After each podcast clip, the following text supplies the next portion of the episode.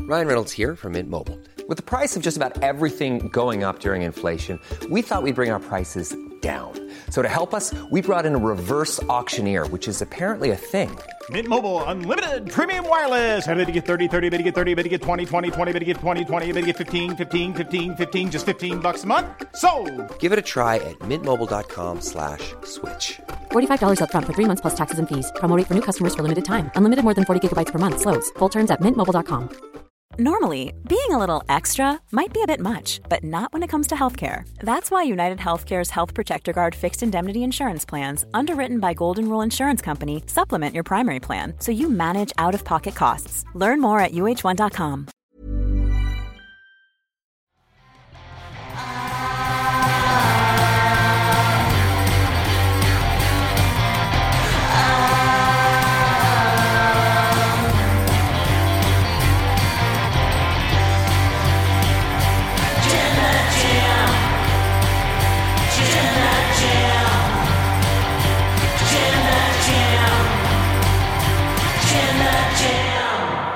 Surprise! We went live a little bit earlier today. Welcome to the Raw podcast because, Pete, I'm just too excited to talk about Brock Lesnar versus Omos. What did he call him? Almost. Omos.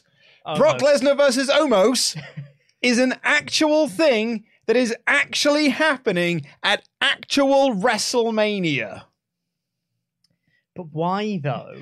Because I am Luke Owen, DAD, and I'm joined by Chopper Pete Quinnell. Welcome to the Raw Review Podcast here live on the Wrestle Talk Podcast channel. Please, if this is your first time here, press the subscribe button, leave a little comment down below, give us a thumbs up, and all of that. Also, check out the latest episode of Worst Match Ever. Let us know in the chats as well. Um, do you think that The Miz versus Damian Priest?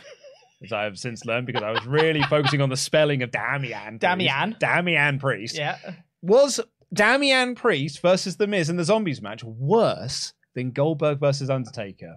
Let us know what you think. Um, and also get in your comments down below if you're watching this on demand. But if you're watching live, you can join the conversation. WrestleTalk.com forward slash support. Get in your ultra chats. We'll read out all of them above the five US dollar amount before the end of the show. hmm Any thoughts on worst match ever before we get into this? It's fun, isn't it? It's a good show. Do you think we've got a potential contender on our hands here? If Lesnar doesn't want to cooperate, maybe. yeah, I mean, You know? oof. could be, you know. Who knows? Omos. Um, so last week, Omos, uh, out of the blue, just said, "I'm going to challenge Brock Lesnar to a match at WrestleMania," Via MVP in a backstage segment.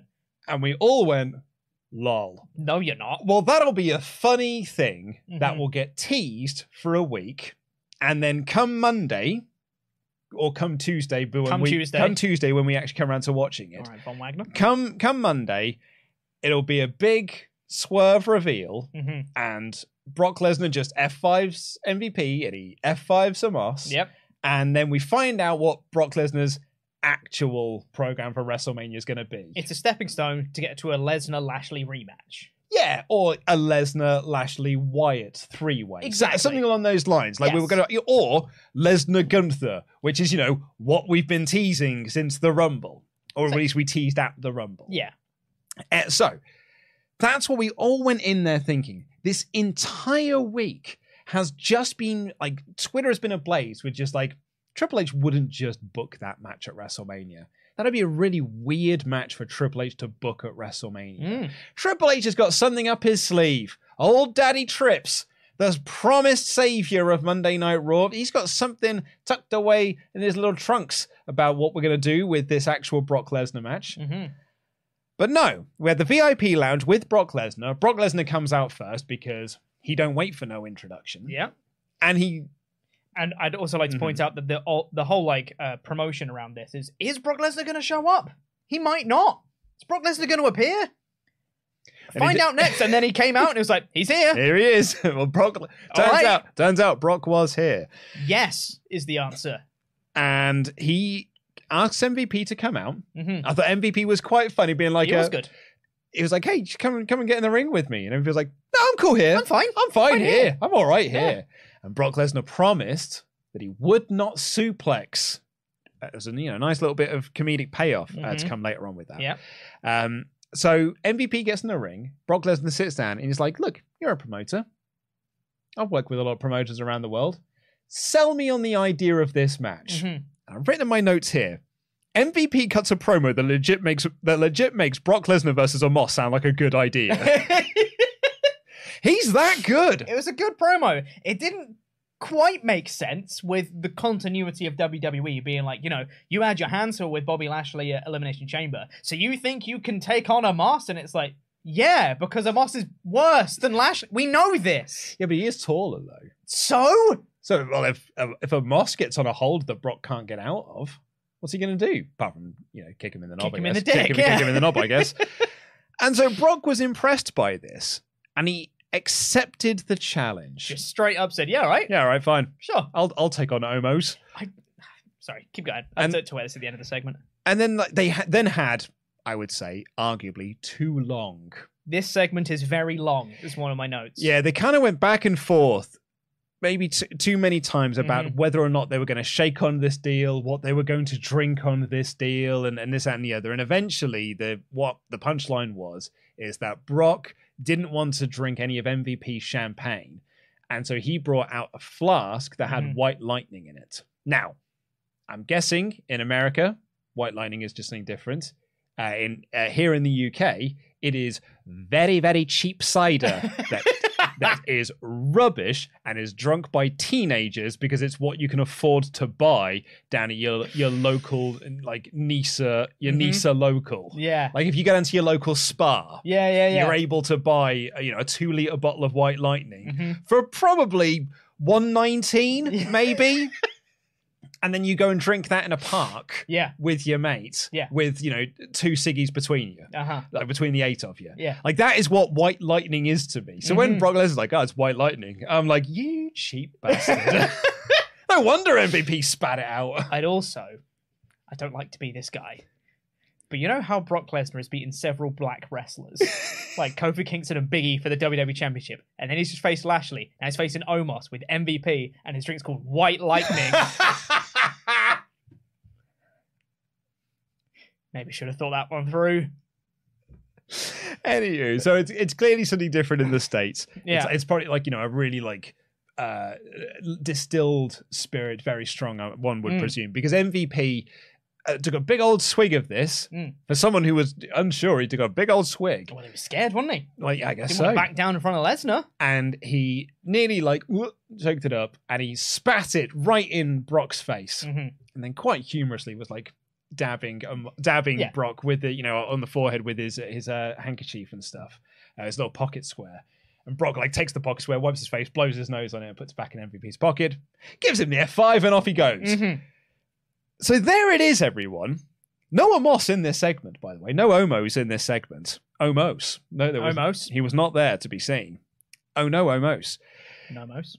No, y- no Mos. There was no Mos in this scene. No Thank Mos. you. I knew I'd get there. Yep. And it's official. It is. They it had is- the match graphic. it is Brock Lesnar versus Amos at WrestleMania. What we thought was a bait and switch last week is just the plan. Hmm. What are your thoughts here? Why? That's my primary thought. Why? This is just a weird match. I could say, well, the thing is, I know Lesnar matches historically aren't very long anyway, but this will be like a minute, I think, at Mania. this this will go the full five. You reckon this will go five? Yeah, I think this will go four four and a half. I think this is going to go a minute. Lesnar's just going to kill him. That's it. That's the whole match. Then what's the point? Correct. What's the point, Luke? What's the point of any of this? I don't know. I don't know what they're playing at with this match. Well, this is the defense I have seen thus far. You know, Mm-hmm. uh, certainly like you know, taking to Twitter and s- the reaction when this match was announced was a lot of why, why, Yeah. Mm. why are we actually doing this? Like when you sort of look at WrestleMania in California and the SoFi Stadium, Mm-hmm. what brought you to the decision to waste your Brock Lesnar appearance on a match that legit no one wants to see? Apart from Muscle Man Malcolm, that's the That's only the only person on this planet. the only person I've seen that wants this I'll, match. I'll give you that. Muscle Yeah. Man Malcolm wants this match to Yeah. happen, but I think that is also ironically. Yeah. Yeah. I think so as well. So there you go. You got one person who ironically wants this match to happen. Yes. And maybe And wants it to main event. and and Vinnie Mac, I guess, is, probably the, is, is Yeah. the other one. We'll we'll get to that point in a minute. Yeah. But the the general defense I've seen in this, and I saw this in the live chat before we started as well, Mm-hmm. which is the eh, it's a five minute Brock Lesnar match. What it, I don't really see what the big deal is. What's the you know wh- why are we getting upset about this? Yada yada yada yada. It's just it's it's the piss break match. It's your toilet Mm-hmm. break match. It's when you go get refreshments. Sure. And I'm there being like, well, wh- how have WWE conditioned people to think that's okay? Yeah. Just don't have that. Yeah, does you you don't you don't have to book a bad match at WrestleMania just because you have to have a toilet break. Pace your show better and you don't need one. Yeah. I don't see I just don't see that as a credible argument of ah well, doesn't matter, does it? Yeah. Because it's only it's only a Brock Lesnar match. It's all right. On this fantastic five match NXT takeover card, we need to have the sixth match of Boa because we need a piss break match in there. You see how nuts that sounds? yeah, I, I I don't so for me that is an argument that doesn't stand up. So I then come back to this like I don't understand this decision. Is this is this a Vince McMahon call? No. You don't think you think this is full on trips? I think it's trips. Yeah. Yeah. What? Why do you think it's trips and the, and not a Vinnie Mac thing? I don't think this is uh, related to this creative decision specifically. I just don't believe that Vince McMahon is in control of creative. Uh, no, no, no. I don't think so either. So, um, Sean on the the Fightful post show, the way that he phrased it was, "I am seventy percent sure he's back in creative now." After Really? watching this episode of Raw, I'm seventy percent sure he's got some handle in in creative. He also added, "I'm ninety nine percent sure he is at least having input." I I would think that Vince probably has input, but I'm pretty confident that Triple H is still very much in control of creative. Sure, There's that was his Sean's- that- fingerprints all across the, hi- this episode. Yeah, that was Shaw's big point of that is that regardless, it is Triple H's final decision rather Yes. than the other way around it used to be was that Yes. Triple H was in creative meetings and he had input. Vince McMahon had final sign off. Yes. This is very much the case the other way around. Vince can say like, "Hey pal, I think this would be a really good idea." Ultimately, it is a Triple H call yes. if I was to pop the old uh, uh, speculation hat on, if I may, this to me feels like a Vince McMahon input Mm-hmm. that Triple H has just gone yes to. Because if you say yes to one idea, then Vince doesn't present you with 10 others. Mm, interesting. So there's this school of thought within uh, the filmmaking world that uh, a producer's role on a movie is they just want something creative to be shown up on screen, so they can say, "Oh, that was my idea." Mm-hmm. That was mine. Yeah. So. I- I've, I've interviewed like uh, several WWE, uh, several WWE, sorry, several Hollywood writers uh, uh, in in my, over my years, and one of them once told me a story is like the way that he sees producers. Like he's worked with producers before who have just said like in every creative meeting, I think the lead character should wear a white hat. Like that's the like they're just bringing that one idea here, Yeah. and eventually you just have to relent to that one idea because it just gets them to stay quiet and they don't then present anything else to the audience. You're like, okay, well I'll give you this one concession Mm-hmm, because it really doesn't affect much of anything. Mm. Yeah. And then at the end of it, when the film comes out, that one person, that one producer can sit there and be like, see that white hat? That was my idea. I think really the whole film hangs on the fact that that character is wearing a white hat. Mm-hmm. And I think that in my mind, in my head canon, that is what we have here is that Vince McMahon went in because as of November, the internal rundown of this, according to Sean Rossap, was it was Lesnar versus Gunther. mm-hmm, That is as of November, that was the WrestleMania locked in match we were having, and that's why they did the tease at the Rumble. Yeah. I think with Vince step- stepping back in, Vince is like, "Hey pal, I actually think Brock versus Amos is a much bigger marquee match." And Triple H is like, "Oh man, if he's thinking this is a good idea, that means he's going to come in with loads of other ideas." And I, there's only so many. I c there's only so many times I can say no. So I'll say yes to this one. Sacrifice my Brock Lesnar match, my my dream match that I could have had with Brock and, and Gunther, and give the old man this one concession. You know, it's a fun theory. It's fun to speculate. I don't think it's true, but it's a fun theory. I think it's a really fun theory. Uh, I, I don't. They had that stare down at the Rumble, Lesnar and Gunther. Yeah. It feels like to me the plan was always Gunther versus Banger Bros triple threat. That's what certainly seems that's the direction we're going in now, doesn't Yeah. it? Like the last couple of weeks of SmackDown really felt like we've we've actually geared we've we've shifted more towards that direction. I always thought that was kind of the plan. Like I always thought maybe it was just fantasy booking heads at the time, but that I always thought was kind of the the eventual direction of where we were heading, and the Lesnar Gunther thing was just a fun spot in the Rumble. You Mm. know, just like a, ah, two big lads. Kind of like Fun. you know, and um yeah, because I'm, I'm I'm hanging a lot of my theory on that Mm. moment in the Rumble because Yeah. when I saw that moment in the Rumble, I, I, I- my big takeaway from that Rumble was, oh, this is a Rumble that has got actual stakes and it is setting things up to be paid off at Mm. future events. Yeah. But so I am. You're right. I'm hanging a lot of my my theory onto that one moment, unfair that may be. Um, but you're right. Like it could have just been the same stare down we had with Lesnar and Keith Lee. Yeah. In the 2020 Rumble, or the stare down between Lesnar and uh, Big E, or whatever it Mhm. was. You know those moments that were that were just in that 2020 Rumble that eventually didn't really mean anything because it was just all about Lesnar, uh, Drew eliminating Lesnar at, uh, Yeah. at, at number 15 or whatever it was. Yeah. So, you, so you what your argument is, it's actually just a one of those to make the crowd go, oh, Yeah, exactly. That's exactly what it is. I, I for me, that's what I took from it was not necessarily this is the mania program, but just like a hey, look, big lads, we have them. they were big lads. Isn't, it cool? So, uh, But, uh, yeah. looking at this whole show then, because Yes. this was the show that made people think. So I, I mentioned that I wanted to bring up the, the, what you know Sean said on, on the, the Fightful post show because even when I was watching it, I was like, this feels like there's some Vince McMahonisms across this show, Mm. but y- there's there wasn't anything on this show that sort of like felt to you this is because this is definitely still a Triple H Raw. Oh yeah, His finger, as you mentioned earlier, his fingerprints are all over this. Oh yeah, absolutely. And I think this was. See, the thing is, we all loved Triple H's NXT, but did we really? Because we loved takeovers. there it is. Did we really like weekly NXT shows? Weekly TV wasn't very good. It's completely fine. There was nothing bad about weekly NXT in the Triple H era. It was fine. yeah. It built some stories very slowly, very gradually. Sometimes it didn't even do that. It was No. just like here's three, four matches. here's some matches, and that's it, right? But then when you got to the big shows, it was like, ah, amazing stakes, big time matches, everybody gets time to shine, five matches on a card, the best performers from the brand are competing. This is what we want to see.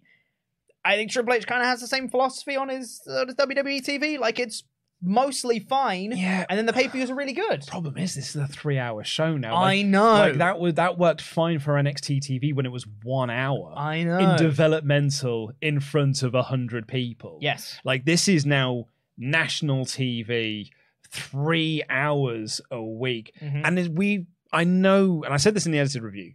We are 30 odd days away from WrestleMania. Yeah. So it's not like we're like, "Pff, crikey, lads, pick up the pace Yeah. because we're running it. We're rapidly running out of time before WrestleMania gets here. You know, we're, we're driving down this road at 60 miles an hour. We're going to be at WrestleMania before we know it. Mm.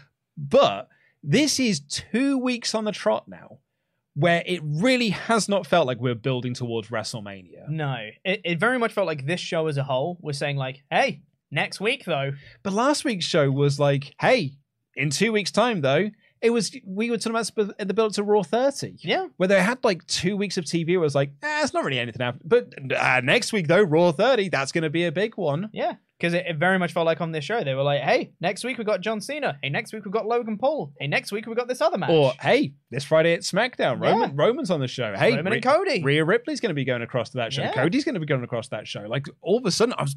So there, watching this, been like, we've got three Raw roster members that are feuding with people on SmackDown because you've got Cody feuding with Roman, Rhea feuding with Charlotte, and Bobby feuding with Bray. Mm-hmm. And I was like, oh, that's why Raw feels quite empty at the moment because it's people feuding with screens yes, or the idea they're feuding with the idea of of people Yep. they're feuding with the idea of i'm going to go to smackdown Mm. Mm-hmm. and so this whole episode of raw was quite frankly pretty boring it was very um formulaic, is what I'd call it. Because I think it happened maybe three or four times on this show where person wins match, person cuts promo after match. And that was it. Like you had like just a feature match, like Asuka faced Carmella and Cody Rhodes beat Chad Gable, and both of them cut a promo afterwards to be like, "I'm gonna win at WrestleMania," Mm-hmm. and like that's it. And and that that was basically like the show. It just felt like like it's not a bad idea to feature the people who are going to wrestle at WrestleMania and give them wins on the build to WrestleMania. That's a solid idea. Mm-hmm. Sure is. It's just not that captivating.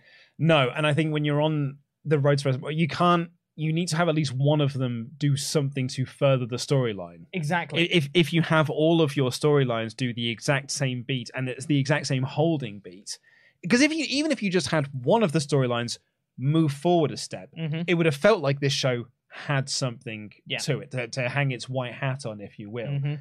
But because And every, Lashley versus Elias. That's the other one I was thinking of. but every every segment on this show did not progress a WrestleMania story.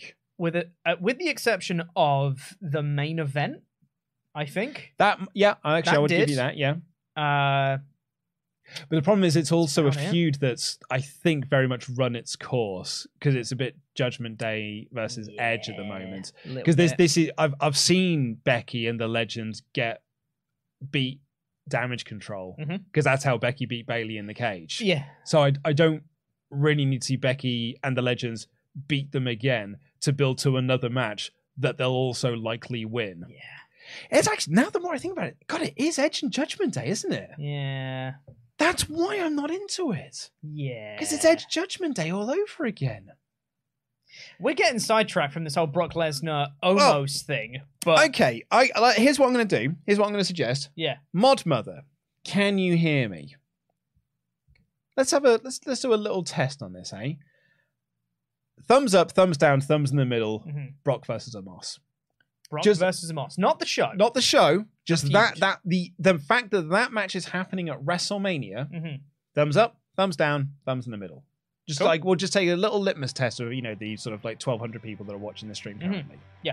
So we'll we'll go with that.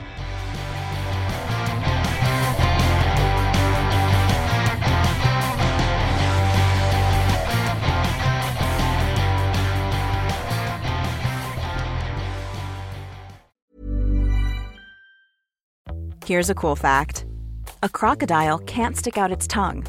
Another cool fact you can get short term health insurance for a month or just under a year in some states. United Healthcare short term insurance plans are designed for people who are between jobs, coming off their parents' plan, or turning a side hustle into a full time gig. Underwritten by Golden Rule Insurance Company, they offer flexible, budget friendly coverage with access to a nationwide network of doctors and hospitals. Get more cool facts about United Healthcare short term plans at uh1.com. Hi, I'm Daniel, founder of Pretty Litter. Did you know cats tend to hide symptoms of sickness and pain? I learned this the hard way after losing my cat, Gingy. So I created Pretty Litter, a health monitoring litter that helps detect early signs of illness by changing colors, saving you money and potentially your cat's life. Pretty Litter is veterinarian developed, and it's the easiest way to keep tabs on your fur baby's health right at home. Go to prettylitter.com and use code ACAST for 20% off your first order and a free cat toy. Terms and conditions apply. See site for details.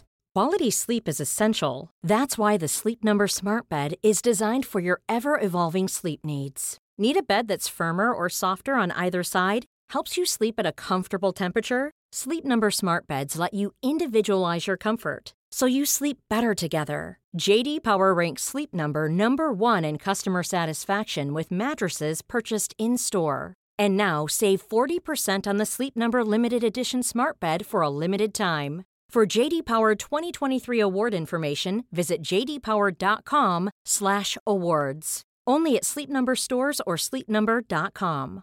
Mom deserves the best, and there's no better place to shop for Mother's Day than Whole Foods Market. They're your destination for unbeatable savings, from premium gifts to show-stopping flowers and irresistible desserts. Start by saving 33% with Prime on all body care and candles. Then get a 15-stem bunch of tulips for just $9.99 each with Prime. Round out Mom's menu with festive rosé, irresistible berry chantilly cake, and more special treats. Come celebrate Mother's Day at Whole Foods Market.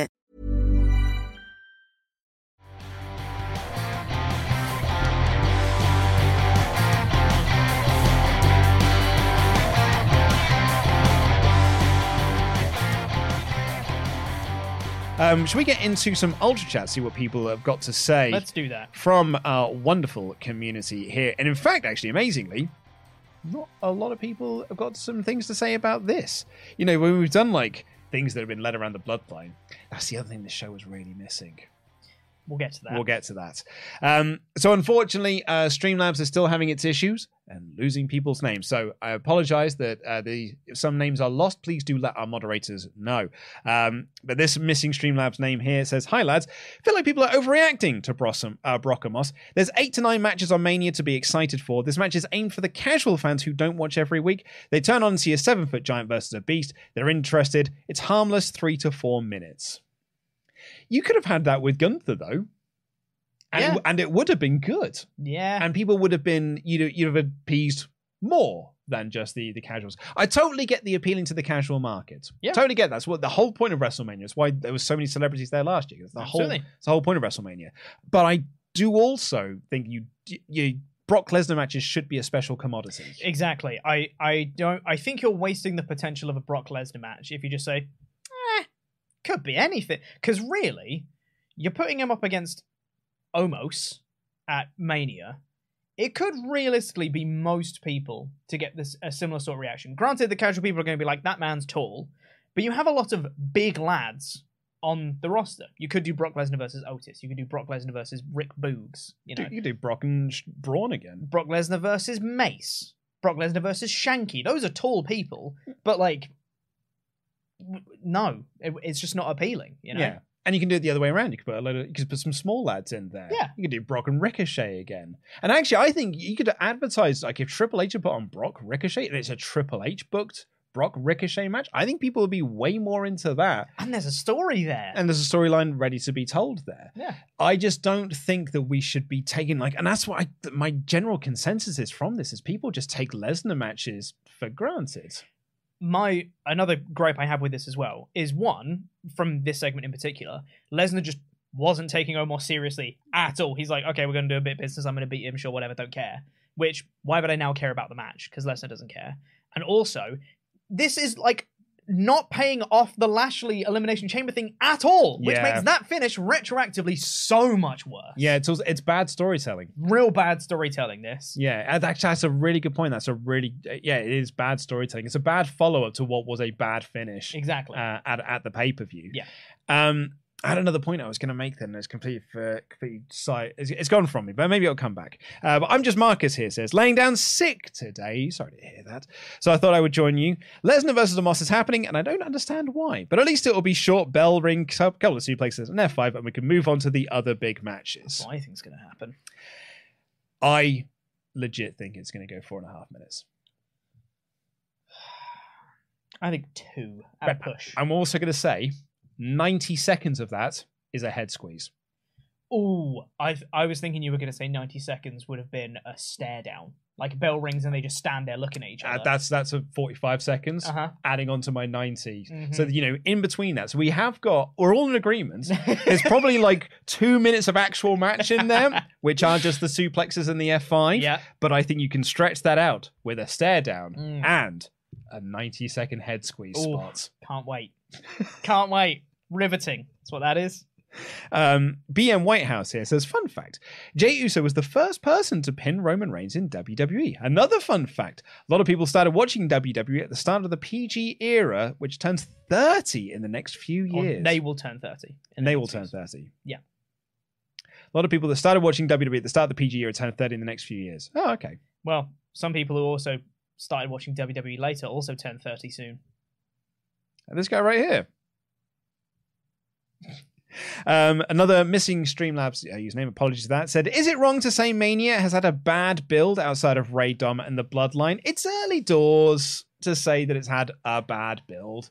If you're going from, I suppose, if you're going from Rumble to now as like that's the Mania build with, with Elimination Chamber, I think it's just, I think this is a bad episode to judge that on Yeah, because and, this episode didn't do a lot. and I will also say it does make me chuckle when people be like, if you take away the good stuff, is this thing bad? And it's like, well, you've taken away the good stuff, so yes, by default, because those are the best builds. Really, is Ray, Ray Dom is wonderful. I Yeah, love it's Dom. great, he's yeah. wonderful, and the Bloodline is obviously fantastic. And I think taking taking the good stuff, like cherry picking the good stuff out of it, and then going, well, all the rest of it is bad, therefore this is bad. It's like, yeah, but you've not looked at the good stuff. And I'm not saying that two feuds make up for the rest of it, but I do think it's important to take the the whole picture into account. Um, Abby here from Vancouver says, bit of a random comment. I want to see Jay's story arc complete with the line, I don't care what the tribal chief says, but this time he means it. I don't give a damn what the tribal chief wants or thinks or whatever he said it was. Oh, that's good. Our last one from now, unfortunately, is from a missing Streamlabs username, but I do like this one. This week of Raw gave me feelings of my GM mode. Trying to delay builds to stretch them out to get to the pay per view. Mm-hmm. and I raised the question of uh, Chris- I raised the question of us Is or is this Vince effect on creative or Bruce's since he's part of creative? P.S. White lighting is moonshine. the more you know. The more you know. Um, I I don't think it's the effect of Vince's creative. I think that it is Triple H just kind of spinning his wheels till Mania. He's Oh, got, he's got yeah. your plan, and now he's just kind of spinning until we get there. Yeah, I also don't think Bruce Pritchard is creative enough to do Brock Lesnar versus Amos. if I'm being frankly honest.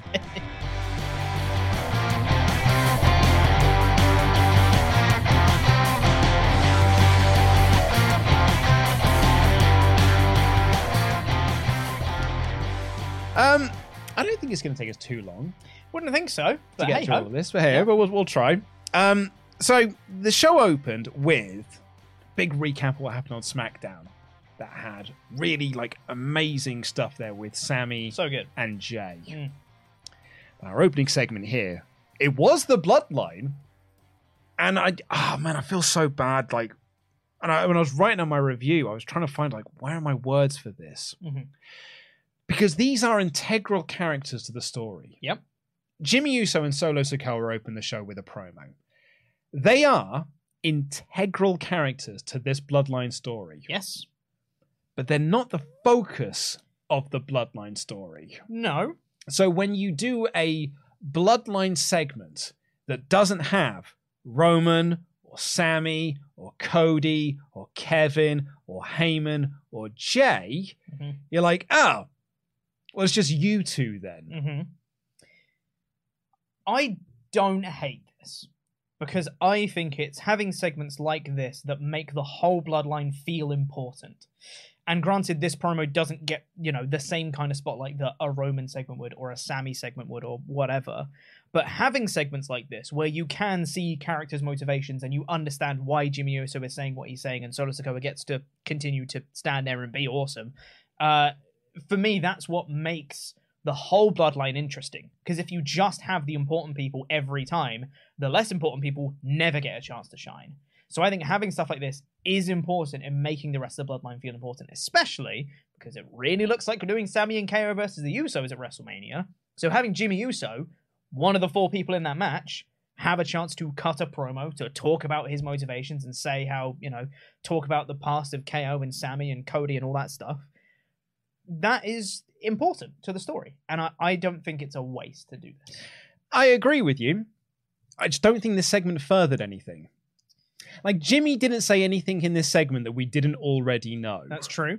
and that's where I think the segment falls down because Hmm. I completely agree with you that you do need to give Jimmy this mic time. Yeah. But Jimmy also need, like Jimmy got way more out of the SmackDown promo. Mm, that's like, true. Like Jimmy when he got to go his promo on SmackDown, like that was actual character growth Mm. for Jimmy. That really gave us stuff, and like that's like the interaction here with Sammy was like it's captivating stuff. Yeah. Here he just says, "We run this show. The bloodline run this show. We are putting the Raw locker room on notice because we run this show." Mm-hmm. And then the Street Profits come out and cut a promo on them. This this act this achieves nothing. Mm. Yeah. I liked Jimmy and Solo tagging because I was like, well, there's no Jay. What's Jay doing? You know, when- it, it, it's the, it's, you, you think about the other characters by omission because they don't mention Jay. You're Like, so what's Jay doing right now? Wonder what Jay thinks of this segment. And I, Yeah, I but say then it, like- but then it just makes him poochy. Just Yeah. yeah, but also, I like it. I Right? should be asking, where's Jay? I know, but it's fine. I, I did also think it was weird. And they were like, oh, we got a tag match. And I was like, oh, Jimmy and Solo tagging. That should be fun. And then they come out and cut a promo. And then the Street Profits come out. And they're like, oh, do you want to fight? And it's like, you have a scheduled tag match. Like, they already announced yeah, it's a tag I match. thought that. Yeah. And then I thought I got my notes wrong. No. And I didn't go back to check. And then they said, please welcome their opponents, the Street Profits. And it's like, well, I- I- come on, let's fight. And it's like, we want the smoke. It's like, You're already fighting. You're already having the smoke. You got, you got you got a scheduled tag match. Uh, I got real like it, it was like playing uh, WWF SmackDown on the PlayStation, which is like if you're part of a faction, you're also a tag team. So Yeah. like in the career mode or the story mode of uh, I won uh, the tag as the Undertaker won the tag titles with Bradshaw. Because we were part of the Ministry of Darkness. Yeah. That's what I got with Jimmy and Solo here. Hmm. Um, F- Montez Ford. Um, they showed a recap of him in the Elimination Chamber with Hmm. Yep. his amazing spots. Yeah. But he, and the same thing happened with Gargano later, felt like they're getting nothing out of their, their run in the chamber. I definitely don't think they are taking full advantage of the mem- momentum that they had with Montez Ford coming out of the chamber. I agree with you 100%. I don't think he's being given nothing. I think there is something. They're making an effort to make Montez Ford the star of the Street Particularly, Profits. particularly Ford. They are making an effort to make Ford the one who gets the hot tags. Angelo Dawkins is the one that gets pinned. Montez Ford is the one that's in control a lot. He's the one that's the target. He's the one that's star of the Street Profits right now. I think that is intentional. They're giving him something. It's not as much momentum as I would have given him coming out the chamber, But this, yeah. but it is something. Well, this is the point I was like when the chamber happened. We had a lot of chats that came in being like, "Oh man, you've just made five brand new stars uh, i- in the mid card." Mm-hmm. Yeah. and my instant thought was that I was like, "Give it three weeks," Mhm. because we saw it with Bronson Reed last week coming out, still zero reaction. Gargano it's later, not his fault. Gargano later in this show, zero. But like, I, I can't even think it's WWE's fault either. Yeah. because WWE gave him an amazing run in the chamber, They did. and, And it's- people always pop for his moves. It's Yeah. like, just care about him the rest of the time. But I think part of that's also he's not in a story. Yeah. He's there not is in a, that. Mm-hmm. and and the same thing with Ford. Ford's not in a story at the moment, so people can't. And I think that is what you know the success of the Bloodline. That is what is drawing people to Mm. the product is that story. Like SmackDown to like a two point four rating. That's without Roman on the show. That is because people are tuning in to see this the Bloodline story, the next chapter Yep. of this Bloodline saga. And I think Ford not being in a story, Johnny Gargano not really being in a story either. He's just he's a guy that's been there, but he's just been there since like October or whenever it was when he came back. yeah. He's just there. And like you set up a couple of really interesting matches, and I was like, "Oh, this should be fun!" Like a couple of these matches, but that's just me going off because I know NXT Gargano. It's got nothing to do with main event Gargano. Yeah. So I, yeah, Yeah, It's I a mean like shame. him him and Balor will have an amazing match next week. that sounds awesome. Like that's a that's a dream. Like NXT Gargano versus NXT Balor's like a dream match. Like that's awesome. but I don't think it's going to do anything for Gargano No, it's in, not the, gonna do in the anything. least. But anyway, this the match was Jimmy and Solo versus the Tree Profits. Uh, decent action between these That was four, fun. which is what you would expect. Um, uh, as you mentioned, Ford got to run wild, and they Mm. really were trying to make it seem like he was the deal of the group. Yeah, absolutely. Um, however, it was a Samoan spike from Solo Sokoa for the win. yep. Bloodline went to do continue the beatdown. Solo set up the chair in the corner to do the hip attack, but Kevin Owens ran down and made the save. Mm-hmm. We had a stare down between Solo and Owens. And we found out later on in the show it's going to be Solo Owens next week. Mm. Wonder how Sammy's going to play into that. Yeah, I mean, I missed Sammy on this show. Yeah, I, I think he I, can't be on every show. no, but and and well, okay, you're right. But the show then needs something else Hmm. because Yeah, the show maybe. didn't really have anything. It's got KO on it. But Kevin said really it. didn't do much anything either that's like furthering on Well, he stunned a Jimmy Uso, didn't he? So yeah, much. Oh, oh man, I know. Yeah, you're right. well, it's the first time for everything, I guess. Now, um, we then got the VIP lounge with Brock Lesnar. Uh, sorry, just very quickly. Yep. I just want to say on this story in particular, I think they're doing a really good job of telling the KO and Sammy versus Uso story. I just don't know whether people are satisfied with that story. I- I, I personally am. I'm well on board with the story. I think it's great. I love the ending of Elimination Chamber. I think it makes total sense. If This is a story they're going to tell. That's fine. I'm on board with Cody versus Roman as well. I think that's also a good story. I'm on board with all of this. I just want make sure everybody else is okay with this too. I think people are, I hope so. and I, I 'Cause this is yeah. a good story. It is. It is a very good story. Yeah. I, lo- I love it, and I'm still like I'm clamoring for that moment when Mm. we do get to have that Sammy and KO reunion. Like I that is agree. still like the, the the the emotional heartbeat moment that I am Yeah. still waiting for. Um. So I I mean I'm personally I am still into this. Mhm. I know like you certainly go through comments. People do see this as a bit of a demotion for for Sammy. which I I, I don't agree with because I, think don't it's know. I don't know if I do. I I certainly don't agree with it because I think this is uh, far and away still the most captivating thing. Uh, in, in WWE right now. Yeah. Mm-hmm. VIP Lounge with Brock Lesnar, which we discussed earlier. Uh, Charlie interviewed Lita and Becky, who said they're going to win tonight. They should. Lisa and Lynch, we will win. Yeah. That's it. That's the promo. Cody Rhodes took on Chad Gable uh, with a fabulous little match. Oh my But I it was there, and I was like, man, I wish this had just five, five, six more minutes. Because like these two would have absolutely torn the house down because they tore the house down with with just nine minutes. Oh, mate. Give them a little bit more time, these two would absolutely tear it up. Every time I see Chad Gable wrestle, I'm like, how can you not push this man? He is so good. He's so good. It's amazing. There were some great spots in this match as well. Smoothest transition into the figure four I've ever seen. Yeah. That was real good. That Amazing. was nice. Disaster kick countered into the German suplex. Gable works over Cody's knee in this match. Gable did this awesome cliffhanger DDT into a moonsault. It was awesome. That was insane. And speaking of So cool. speaking of insane, I've watched this multiple times over. Chad Gable's cell of the crossroads, Mm-hmm. Oh. so good. proper like RVD. I Yeah. was lawn Like darting vertical. myself into the Oosh. floor. It was so so good, and we got an ooper duper super whooper Cody Cody cutter. Yeah. like he went like I'd bounce around all four sides of the ring before he hit that thing. it was really good. He bounced off a rope that's not even there. Yeah. I was awesome. Bounced off the fourth rope. Hit the crossroads for the Great. win. Amazing sell. Really on good that. match. Really, really good Please match. push Chad Gable at some point. He is the He's so good. Absolute unsung hero of Monday Oh, Night Raw. God, he's so He's good. dead good. Is Chad, is our Chad? Yeah.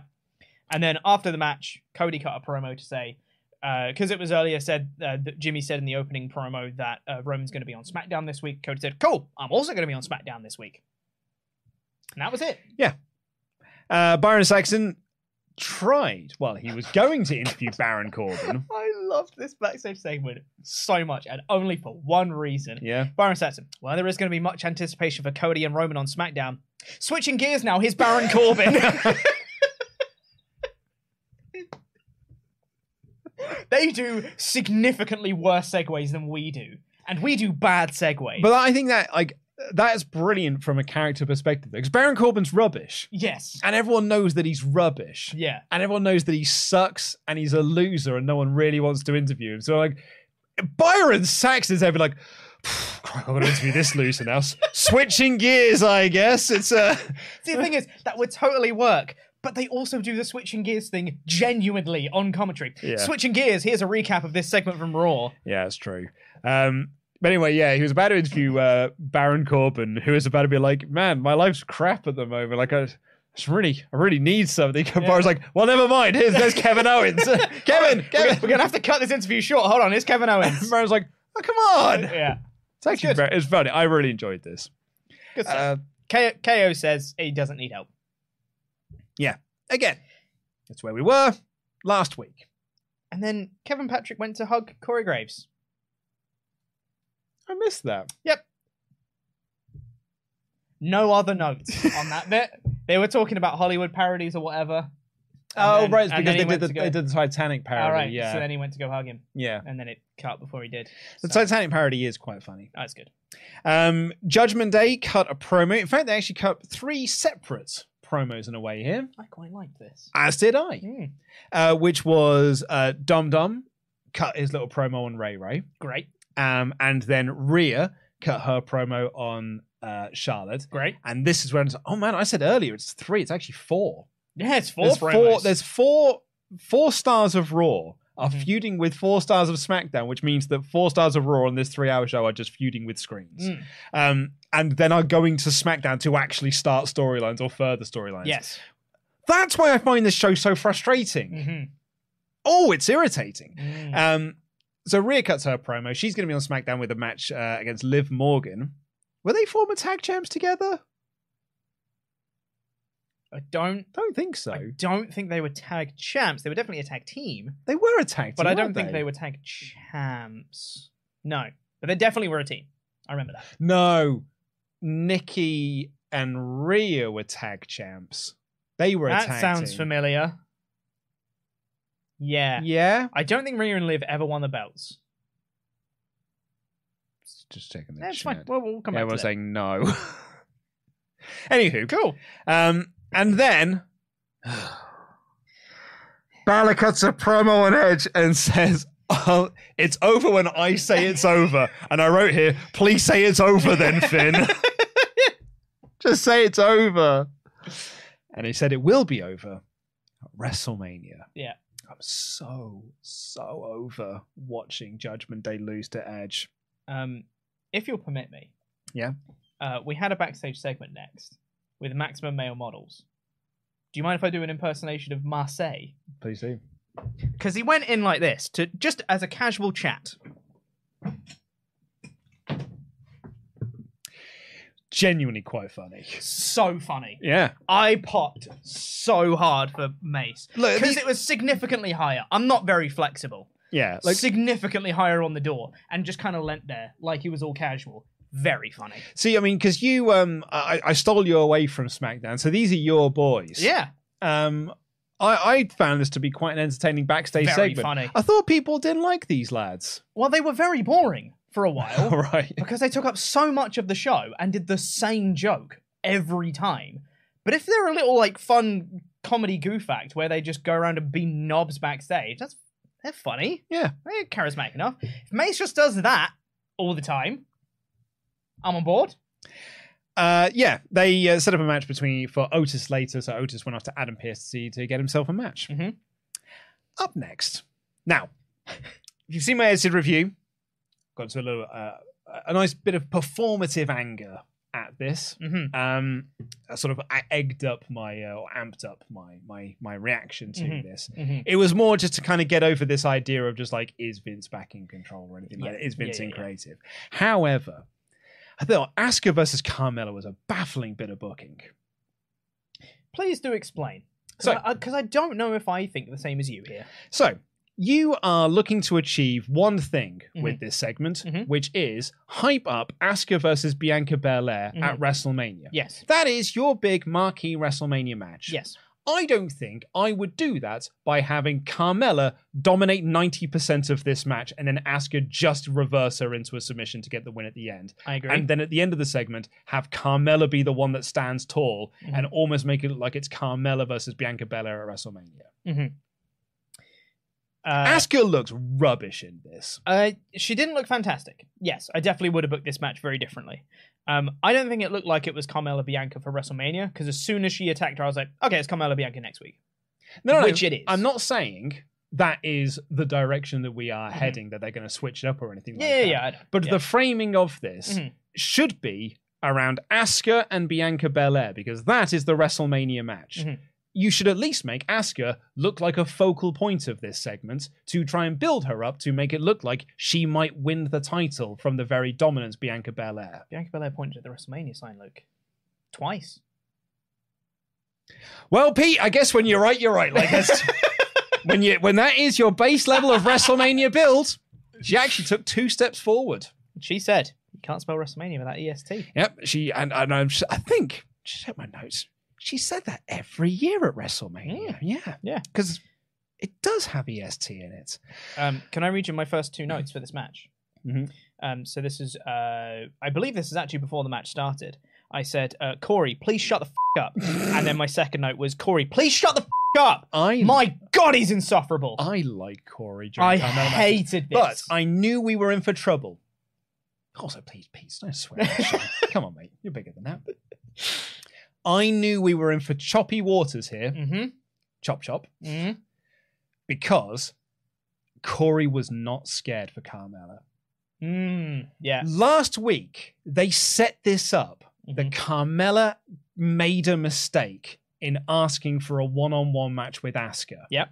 Because Asuka is very dangerous and Carmella is very rubbish. Yeah. So, Ca- uh, so Corey was there being like, I don't think this was the best idea. Like, hey, she's her own person. She's Mm-hmm. her own woman, but I don't think this is a good idea at all. And I was like, yeah, that's that's the story here. Mm-hmm. Carmella thinks she's great, but she's actually uh, just an opportunist that steals other people's hard work and then gets the steals the wins for herself. Yes. But then we started this off, and Corey was like, "Here comes Carmela. She's she's great. She's wonderful. She's beautiful. I want to Yeah. talk about how wonderful she is." And I was Yeah. like, "Ah, he's not talking about how scared she should be." See, that's the and, thing. and he and he's not scared either. And then I realized, oh no, they don't need to be scared because apparently Carmella's awesome, Hmm. and really she should be the one going to WrestleMania because she dominated this match. Yeah. See, I think Corey was insufferable to start with. He then had a bit where I was like, you should do that more. Do that bit more. Because he just added a bit more context and stuff. This is what he should be bringing to Carmella matches, saying that, like, you know, she hasn't just been moonwalking around at home. She's been strategizing. She's been watching Asuka. And she's aware that this might be the most dangerous version of Asuka that we've seen. And I don't think it's the smartest decision she's made, but if you want to get booked on WrestleMania, you got to take out the top people in the division. And that's why she's going after Asuka. I'm like, that's great. Do more of that. And less of, God, she's so hot. My God, my wife. She's so hot. I'm so horny. And that's his whole commentary. And it was so obnoxious. I hated the start of this. And then there were little bits where it was great. I I take two exceptions because I actually quite like the Corey stuff. Him hate saying it. about Carmella, I how, hate how it. hot Car- he thinks Carmella is. I hate Oh, I it. find that I find it good because they're supposed to be insufferable douchebags. So like it completely Can't works for me stand in it. the same way that it works for Miz and Maurice. Would you say that Michael Cole, as a heel commentator, is supposed to be an insufferable douchebag? Well, he Beca- was. Because he is, but it makes me want to change the channel. Yeah, oh, that's fair because it didn't work with Michael Cole. It was it was very very bad. Like, but he it was also just- but he it, it was bad for Michael Cole because he was also lead. co- He was That- lead that's play true. by play. There is an extra element of whereas bad, whereas that one. Corey is just color. Yes. It, do- I don't think it helps by the fact that Kevin does no commentary from what I can gather. I watch this show every week, and I don't think I've heard him say word one, yeah. apart from when he's just like says something really silly. But I just, I did just realise that I just screamed, I'm so horny on this thing. It will definitely be taken out of Yeah, yeah, context. I mean that's the shorts. Whoops. Um, like, and this, this is the thing I've always had with WWE and their booking of Carmella. They can Yeah. never make their mind up. Is she rubbish or is she great? Yeah, Because they they, never know. they don't know. yeah. Because there are times where she's like, oh, she's the worst. She's awful. She just steals away victories. And Yeah. then, no, she kicked the crap out of Asuka for 98% of this match. Then Asuka just about eked out a victory over Carmella. And I'm like, Mm-hmm. well, why were we pretending last week that she should be scared? Yeah. I And this don't know, this yeah. did it did nothing for Asuka, did nothing for Bianca Belair, Mm-hmm. and remarkably did nothing for Carmella either because her character's woefully inconsistent. Yeah. Yeah, this was a strange booking choice. This was a Vince McMahon segment. Hmm. Triple H Mm. Triple H is too smart to book something this stupid. I can see that argument. I don't know if I Vince fully Mc- agree. Vince McMahon would 100% book something that stupid. He would. That's true. I don't think Triple H would. Though he'd probably have Carmella win. Yeah. um, Piper Niven. Well, speaking of Vince finishes, oh, goodness me. Piper Niven took on Candice LeRae. Uh, Nikki Cross came out with uh, Candice, sort of stalking her from Yeah. behind. And then Candace saw him and was like, all right, yeah, well, I guess that's happened. guess she's there. Piper dominated um, Mm-hmm. and then took out Nikki on the outside. And then Candice rolled up Piper and win. Yep. Uh, oh, I've written in my notes here. Also, not good. Yeah. Because I, I, was- I, I finished my last sp- uh, paragraph with what is going on in all Mhm. caps. Yep. the the, the no good uh, unfortunately continues somewhat because Saxton interviewed uh, Johnny Gargano with his zero reaction, uh, and he accepted a match with Otis and had some bad dialogue against Judgment Day, Mm-hmm. and then the no good continued uh, with Goodness me. with Miz TV. Oh, I don't want to dislike a Miz segment, Pete. You don't want to dislike a Miz segment? All Ah, right, Pete. So. I'm also. I just want to clarify as well. Let me just get my my notes clar- uh, here. Kathy Kelly did did the interviews backstage Mhm. last week. I accidentally called her Charlie, Right. Charlie Caruso. Yeah. and someone left a comment being like, "Ugh, "Charlie's not worked there for years." Mhm. Typical wrestle talk. They don't care about women. Shows what hypocrites that they are. Mhm. So Kathy Kelly did the interviews there Mhm. to to for for those who uh, won't forgive me for a slight slip of the tongue. Yep. But there was a comment left on yesterday's video, Mm. yesterday's worst match ever. Oh, yeah. And it really did highlight to me uh, WWE's wonderful revisionist history or how it has sort of brainwashed people into thinking things that aren't really true. Mm-hmm. And there are lots of great examples of that. Triple H was an architect of the Attitude Era, for example. Yeah. Some might say he created it. Mm. Some might say he was actually the biggest star of the Attitude Era. Things of that nature. Mm. There was a comment left on yesterday's worst match ever that said, You guys are too mean to The Miz. He is one of the greatest of all time. Whoa! oh, hello. oh, And I was like, you know, I know we get a lot of like, you hate the Miz, you're anti Miz bias or whatever it is. But I think that is a that is quite a that- that's quite a charge. Some might say. I, I, you know, I think people can be fans of the Miz, and that's great. I don't think you can call him one of the greatest of all time, unless you're specifically just talking about WWE accolades. Because I think on paper, technically, he probably is. Because he's he's won got every- a lot of belts, won everything. and he's won pretty much everything. But unless you're talking about any other parameters, I think that's not true. I, um, apparently, as well, pointing point out in the chat as well. I called her Charlie earlier in the show. God damn, Luke. I probably did. Did I write that in my notes? Probably. I did actually. I wrote down Charlie as opposed to Kathy. Charlie Kelly. Uh, no, I just wrote, I just wrote down their first names. Oh, right. Hmm. so I, and I've written down Kathy in my second one. So my bad. Um, anywho, uh, yeah. uh, Well, f- me and uh, Ollie were talking about this on uh, No Way Out 2000 and our review of that because like that is that caps off, uh, well at least at that point, Mick Foley's 15 year career and sort of about like everything that he's accomplished Mm-hmm. in those 15 years. And I said to Ollie, I was like, man, in a couple of years' time, Miz will have been on the main roster for 20 years Mm. and he has won way more than Mick Foley ever did. Yeah. And yet feels like he's accomplished significantly less in Yeah. that time. Yeah. Um, Benny, like, like I just I don't hate Miz. I think Miz is a perfectly good mid card heel, Which is And- what he's doing here. and that's great as what he is here. He is the host of WrestleMania. That is a perfect use of Miz Mhm. because it means nothing. Yeah. Being the host of WrestleMania is literally a nothing title. Tell that to The Rock. Got a huge I- part I for being think- the host of WrestleMania. I think The Rock probably has forgotten that he was the host of WrestleMania. Kim Kardashian was apparently a host of WrestleMania one year. The Hulk Hogan was the host of WrestleMania one year. Like it, it literally is a meaningless thing. Yeah. So it's absolutely the best use of the Miz because he can just do some backstage segments Mhm. with some comedy. he'll open up the show. He'll open up the show. Yeah. He'll say, "When my hand goes up, your mouth goes shut," and all Yeah. this sort of stuff, and it'll be a totally fine use of the Miz. Mm. But I'm really sick of seeing him and Seth Rollins have segments together because Mm. they are just there to have a war about who can out douchebag each other. Yeah. This, you know, when you- who are you calling a, an uh, an unlikable douchebag earlier? Michael Cole. Michael Cole. When he was heel when he was heel Cole on commentary. yeah, like I Seth Rollins is starting to veer into unlikable douchebag. Yeah. And I've been quite. I know some people really turned off on Rollins a while ago. Um, I know Ollie like turned off on Rollins very, very early last year. he sure did. He has been so over this version of Seth Rollins now for probably a year plus. Mhm. But I've been, I was, hey, go back and watch the Best Wrestlers uh, 2022 video. I was like, Mhm. I actually don't, he's one of the most consistent things on Raw. People really dig his character. I think he's doing some of the better promo work. He really does feel like one of the few stars that this this uh, roster has. I am feeling like I'm being pushed over the edge now with this Seth Rollins thing, Mm-hmm. and it's kind of started with the red boots Mm-hmm. and it sort of carried on last week. Yeah. And I really, really did not like this segment. Yeah. So they, they were hyping up the whole envelope thing for ages for this segment. You know, what what's in the envelope? What's in the envelope? And Miz didn't have the envelope with him this week, which makes sense. Um, and he announced he's going to be the host of WrestleMania. My next note was, I wonder how Luke reacted to this. Uh, I tell you what, Pete, it means nothing. Yeah. I didn't care. Yeah. Um, and then Seth Rollins came out and Miz said, uh, y- "You've been raining on my parade for three weeks." I was like, "It's only been three weeks. Yeah. feels like it's been seven years they've been doing it." Then there was some very bad comedy.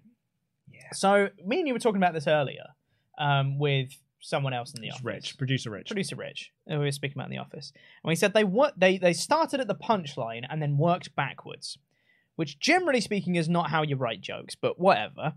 And Seth Rollins called the Miz a beehole, Mm-hmm. which I don't think is a thing that anyone has said before. Tell you what, I'm pretty good too. Mi- Miz then says he's not a B type of person, he's an A type of person. So then Rollins said, So you're an a hole. Which, like, Just checking. Uh, it's just I've, I googled "you're a bee hole" and Google has also Well, corrected it Mm-hmm. you- to "you're an a hole" yep. because I don't think So I, bee- do, I don't think that's a thing. bee hole. actually correct. Regardless, it wasn't fantastic. And the reason that they're Rollins, just saying it's butthole, It- which is what yeah. I assumed it which was. is what I assume it was, but like no one says that. Um, it was a convoluted way to get to a punchline that they'd already figured out. Basically, is what I'm trying to say. Um, Well, th- the reason why this didn't work, massively so, is because, yeah, you're like as we were saying earlier, they started at the punchline and worked their way backwards because what Miz said is not how anyone would have responded to Seth's line, no, exactly. where he said, "You're a, a bee hole." Yeah. and Miz's response was, "No, no, I'm I'm not a B type person. I'm an A because that's talking about B type personalities and A type Mhm. personalities." Yeah. it's like, "No, I'm an A type person." Yeah. which is not a response to what Seth said. Whatever. Uh, It's silly and stupid. Um, uh, but Rollins said the reason that he interrupted Miz TV was because he wants Miz to call Logan Paul for him. Miz then says no. Rollins super kicks him, grabs his phone, and then uses Miz's face ID to unlock the phone. That was funny. which the sound effect plays throughout the studio because that's how phones work. And then he called Logan on FaceTime and then said, You should turn up next week face to face. And Logan was like, All right. And then he gave a stomp to Miz. So, yeah, I mean, I'll- so all of this was played out on the speakers Yeah, in the in the building because yeah, this yeah. is a cartoon show for children, of course. and um, it was so so hilariously obvious that the shot of Miz holding the phone was a pre-tape, Mm. and as was you know the the Logan Paul thing, it was just kind of horribly staged, quite shoddily put together, not funny, and really long, Yeah. This and was also very- kind of got us nowhere. Apart from the fact that Miz is, uh, sorry, Logan Paul's going to be on TV next week. once again, it was a thing of like, you know, watch next week. 'cause That's pretty much what this show was. Can I give you my big prediction? What's that? So obviously, I've already done the three count predictions Mm. um, for uh, for WrestleMania. Go and check that out on the Rest Talk pod, uh, Rest Talk main channel rather. Miz is going to help Logan Paul beat Seth Rollins Mhm. because then you can do Seth Rollins versus the Miz at the next set of pay per views Ooh, because can't wait. Logan Paul won't be there. And then that will lead to a uh, Rollins Logan rematch either at SummerSlam or at a Saudi show. Uh, there are so many other words that you just said that I really hate. Yeah, me. I mean, me too. Yeah. But that that is my big bold prediction for this. Yeah. I don't think the Miz being involved in so much of this is an accident or a waste of time. Yeah. Anyway, Kathy Kelly interviewed Damage Control backstage, Mm. um, who said, "Get this, they're going to win tonight." That's crazy that they said that. it's so unique. No one else says that. Uh, and then Austin Theory walked up and said, "No one talks about him." He said everyone's talking about John Cena. I was like, are they? No one's mentioned John Cena for eight. What are you It's- talking about? This is the first time that John Cena has been mentioned on the show. yeah, yeah. If they, would if like, even if nobody in like the community had been talking about Cena, if they'd been talking about Cena on this show for a while, I can understand the story point. But him just be like, everyone's talking about John Cena. It's like, but they're not though. That's a lie. Uh, but he's going to have a segment with Cena next week. Again, tune in next week. That's the important one. Bobby Lashley squashed Elias, um, and um, then Leno uh, cuts a promo. for then the he got then third he time on got a this show. promo. He said he's not going to cover in it. He got a promo on Brock because he basically did. He was like, I'd rather be feuded with Brock Lesnar if it's all the same to you. Yeah. And he doesn't want to play games with uh, Bray Wyatt. And we got the return of the Muscle Man dance, which I did pop for. You know, I didn't. No, I I, thought this was a- popped for this. I I thought this was a real. This feels like a very superficial version of Bray Wyatt. It's like, do you remember the thing that you liked? Look at it again. I'll be honest, it, it feels like we are just putting a pause on all of Bray Wyatt's character stuff, so we can Yes. just do a little brief feud with Bobby Lashley for WrestleMania, and then we'll pick up all of the Uncle Howdy Exactly. lore based stuff afterwards. Maybe it's because I just don't care about this version of Bray Wyatt at all. But I saw the Yeah. Muscle Man ads and I was like, yeah, okay, yeah, it, oh, it's so it's a superficial pop. yeah, I mean, one hundo p, it's a, it's a superficial thing. yeah. Um, but I did pop for it. Uh, Chelsea Green had some bantery stuff with Adam Pearce, and they, uh, Carmella said that she's going to get a match with Belair next week Thought the Chelsea Green was quite funny. She's very good. On the trot, I think that's like three weeks I've laughed at her segment. Uh, Otis took on Johnny Gargano. There was comedy shenanigans with Otis uh, and um, Ma- Maximum Male Models and Dexter Loomis. And Johnny Gargano got the win in all of the commotion, and nobody cared. Dexter Loomis tried to kidnap Mace. Um, we then Massive got. upset, by the way, according to commentary. Massive upset Gargano beat Otis. Was it really? That's Oh, what wow. they said. Okay. Uh, Kathy interviewed Paul Heyman just to remind us all that Cody is going to SmackDown. And then our main event. I re- really like this bit as well because they said uh, Kathy Kelly tried to correct Paul Heyman because Paul Heyman was like, you know, Cody Rhodes is going to confront Roman Reigns on SmackDown. She was like, well, technically he didn't say that. He said he's just going to be there at SmackDown. And Heyman's like, obviously they're going to confront each other. They're facing each other at WrestleMania. What are you talking about, Kathy? And I was like, yeah, Kathy. Yeah. What you on about, you weirdo? Yeah, Charlie. Yeah. Um, Becky Lynch and Lita took on damage control for the women's tag team titles in the main event of this show. Mm-hmm. My favorite part of this, this was this is my, this was my favorite bad commentary of the day because this proper made me laugh. yep. Because it was both rubbish but accurate Okay. because there was this moment when Becky Lynch got on all fours Mm. and Lita ran at her really badly, slipped off her back and did an awful little splash in the corner. Yep. They did Hardy Boys moves, and Corey said vintage Lita. And then I written, I mean, it was bad. so that is pretty much vintage Lita. 'Cause Lita's one of my faves ever. Yeah. But she's not the not the smoothest. Not the smoothest Not the in the ring. smoothest cat uh, Yeah. in the ring. Never was. Yep. She's slow down in 20 years, as you would do. It's been 20 years, but the game has got significantly faster. Mm-hmm. So she feels like she is running at the wrong speed to everybody else. Um, Trish Stratus ran down. Yep. She made her return to uh, even up the odds as Bailey was trying to interfere.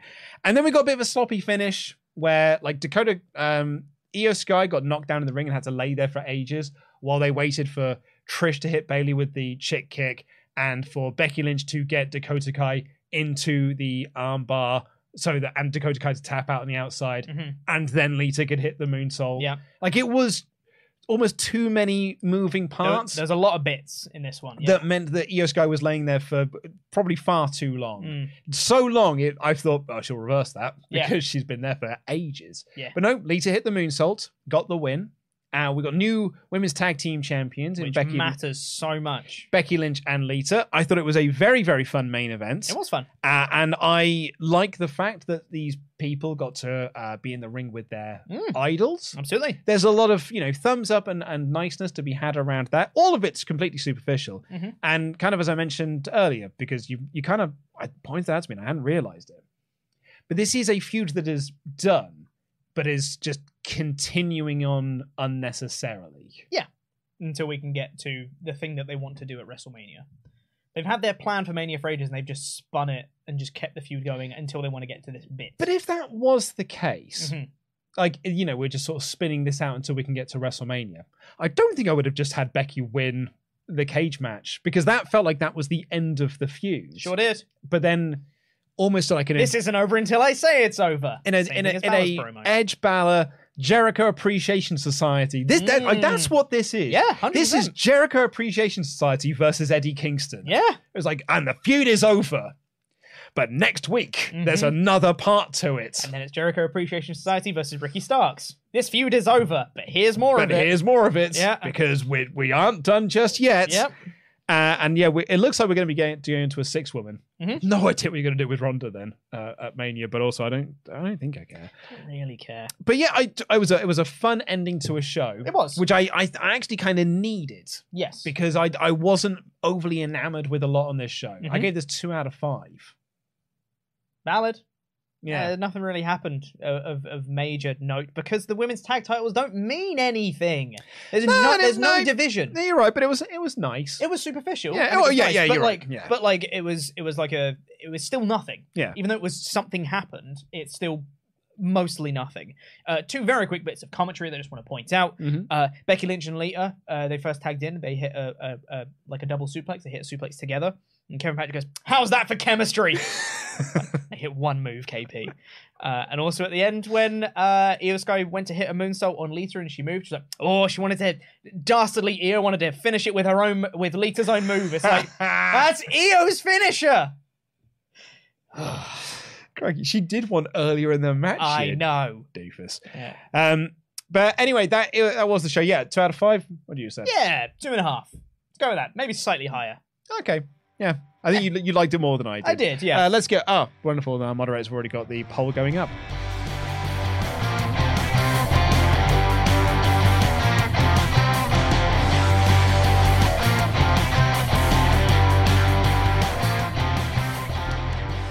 Uh, let's get to the rest of your remaining Oosie chats here. Unfortunately, Streamlabs has lost uh, a name here. Uh, Do says it's way too early for Gunther to beat Brock or to lose to him, and Amos versus Braun was a great match. Y'all are being peak IWC here. Disagree on both counts. Gunther beating Brock would be amazing. Yep, and it's not Omos too early for versus that. Braun was not fun. Yeah, it's not too early for Gunther to beat Ro- Brock whatsoever. In fact, actually, Nope. if anything, that'd be awesome. It'd be really cool. That'd be really, really great We've for really Gunther. solidify that IC title reign is really awesome and meaningful and get a lot of prestige back to that title, which is desperately needed. And I mean this with all due respect. I really do, because obviously I apologize. And I, I'm very thankful that you've sent in your Usi chat here. And I thank you for watching this show and I thank you for being part of the conversation. Um, but I just want to, you the first I there of the IWC is the internet. Mm-hmm. I just want you to double check where you posted this. I just, um, I really, Uh. I really think it's time to retire the term IWC. IWC. Yeah. We're all on the internet. Yeah. We're all doing this on the internet. Yeah. We're all, we're all part of the internet wrestling community. Yep. It's now just the wrestling community. Yeah. I, so I think it's time to retire that because it's, it's not even an insult. Mm-hmm. Yeah. Um, Kevin says, um, "What you're like Gunther versus Sheamus, but you don't like Lesnar versus Amos. Good luck with your unbiased journalism." More seriously, I hate that all three Lashner Le- uh, versus Lesnar, uh, Lashley versus Lesnar had screw finishes, all for nothing. I agree. ah, Kevin, there's every Well. chance. Brock just beats Amos, and then we can do Brock versus uh, Bobby at WrestleMania Backlash. Yeah, but why stretch it out? Whatever. Doesn't matter. And to be fair, their crown jewel match wasn't a screwy finish. It was just bad. That was uh, yes, It was yeah, fine. yeah, yeah, You know? yeah. Uh, Liam Lennon has been in Memberg for 18 months in a row. We just did a uh, Patreon video call for Hmm. Liam Lennon, so that's sat in there in your inbox. Who says, "Hey guys, from my real job, decent episode, but you guys might have to add Brock versus Amos to worst matches ever. Yeah. Is it a field goal? Thanks for the call, guys. No worries, mate. You're very, very welcome."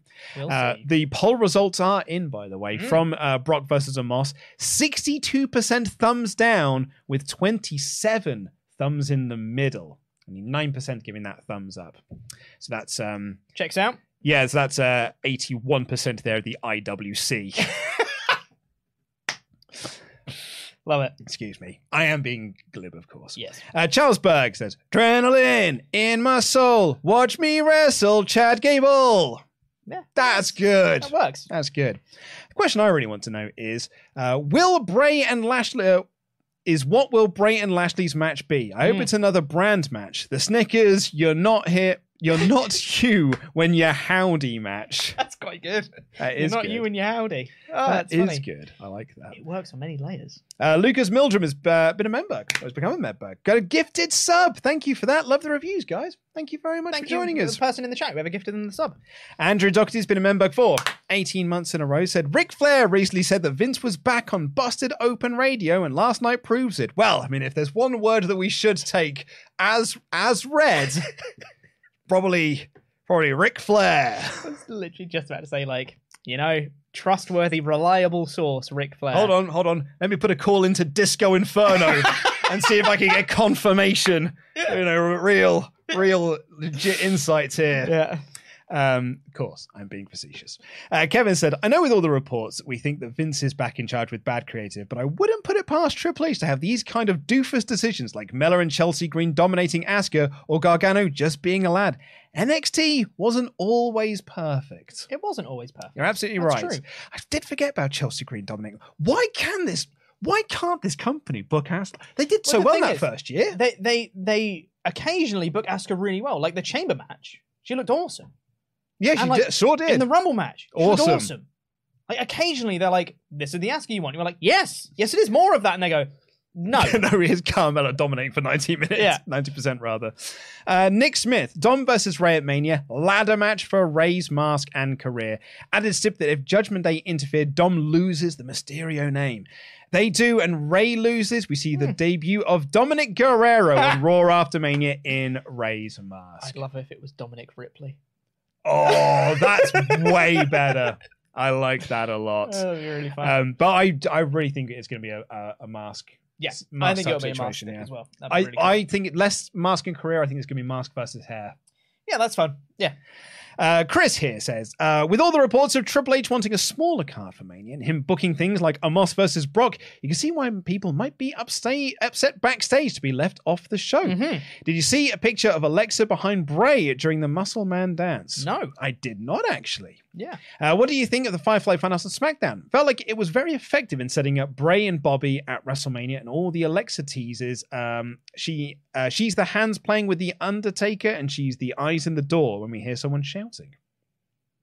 On the Asuka match, this could be a case of Dark Alexa repeat, where Bianca doesn't uh, doesn't sell Asuka as a threat, just being weird, then beats her super clean. If that happens, the Super Bel Air narrative that's starting to grow will get worse if she just beats Asuka. I mean, I 100% think that uh, Belair wins at Mania. I hope not. Um, 35 Antonio says Sheamus has been teasing a third match with Gunter since the F finish on SmackDown. Mm-hmm. The direction's always been that Drew is just an extra. And one of the worst tricks WWE has ever pulled is making us believe Brock had no personality and hated wrestling. So true. I don't know. Wait till we get further into this feud with the Moss, and we might find out just how much he doesn't like wrestling. It's got it reeks of uh, Dean Ambrose. Yeah. Th- yeah. this has got a proper Dean Give it- Ambrose giving WrestleMania Dean Ambrose match. right there. Uh, I'm just Marcus says, can I just say how much I loved the Ford Bel Air Titanic parody? Also, Becky and Lita beat Damage Control for the tag titles that mean so little. I genuinely forgot they had them. Please WWE either do something with the belts or get rid of them. I agree. Uh, a missing username here says Corey and Kevin Patrick are a horrible announced team because Corey makes all of these easily refutable arguments for heel behavior, and Kevin Patrick does not refute them. One of the worst Raw announced teams ever. Corey Graves never gets his comeuppance for being a knob. And that's, I think, that's my main issue. Yeah. Uh, unfortunately, we have a missing Streamlabs name here who says, My defense for the Asuka match last night is that the Raw Women's Division has looked weak recently. Uh, by people like Chelsea, Carmella, and Nikki putting up a serious fight, it gives you credible opponents for Asuka after she wins at Mania. Oh, I, I disagree there because that's not building people up, that's just dragging Asuka down. Yeah, it's booked poorly. Like, you should have these people putting good performances against people that aren't Asuka. Yes, absolutely. 35 answer. Yeah, Asuka should be t- booked as strong as possible. She's going, if she, especially in your worldview where she's winning, winning the belt. 35 Antonio. A thing I noticed early from Triple H women's booking is that he tries to make everyone competitive. The problem is that some women are no longer credible because of years of bad booking. This Mello match is the latest example. Yes. Bacon Rash said, Hi lads, don't worry about Carmella winning the women's title. She's booked strong and she will win the tag belts with Chelsea at Mania, beating Lynch and Lita. P.S. Tommy and Tyson Fury to Mania this year confirmed. Seth mentioned the boxing. Uh, jam that jam. Yeah, they did mention something about a, another uh, Paul. I, d- I don't know what it was in reference to. Boxing. Cool. Um, also, I, I just want to clarify now I also don't need you to tell me. Yeah. Um, Brad has been a member for two months in a row. He just says, meow. Yep. And lastly, here, Eddie Pat says, Hello, Not lastly. guys. Is that not lastly? Do apologize. Hello, guys. I just finished Citizen Kane for my film appreciation class, and I still don't get it. is it one of those movies you have to watch twice? Anyway, I'm pulling for Luke next season in GM mode. Tucker isn't in the game. Now is your time. That's true. You've lost your. I can't push Tucker you've anymore. lost your star player. I know, yeah. Uh, and Ollie, you're in the room. Um, uh, Citizen the- Kane. Citizen Kane. I know you. We talked about this on the AEW review. The second Citizen Kane chat we've had in five days. I think it's the same person, Right. Who's now finished the film, and uh, their quote is, uh, "I don't get it. Do you need to watch it twice?" No, no, it's, it's famously just perfect. for what I'm doing. Uh, And lastly, here from Eric Metzloff, who says, Hey, Team Rastook, I'm so excited that Lita won a title in 2023. Pardon me, wishes, she won it with Trish versus Becky, uh, but this makes Lita's third title win in the main event of Raw. That's a nice Well, how stat. about that? That's like that a cool. lot. Uh, thank you all so much for watching. Please do, do do. we have a poll first for the for the thoughts on Raw? Absolutely right. Just to see what what people thought. You're absolutely right, Pete. Um, let's have a look here. Uh, 53% gave it mid, That checks out for me. with yeah, 33% down. happen. Yeah, uh, and 13% up. So that is very heavily weighted on That the is- yeah, down that's- front. That's mid mid to down. That is which- mid to down. That's like a two point five out of five. That's what I said. Or, or two or two out of five. Well, you know. Whatever. Um, but anyway, thank you so much for joining us today. Please do get your comments down below if you're watching this on demand. Press the thumbs up button and subscribe and all that good jazz as well. Please also click the link down below and check out the latest episode of Worst Match Ever, where Pete and Tempest and I give our reactions to Damian Priest versus The Miz in the zombie lumberjack match. Till then, I've been Luca and DAD. That has been Pete. Jam that jam.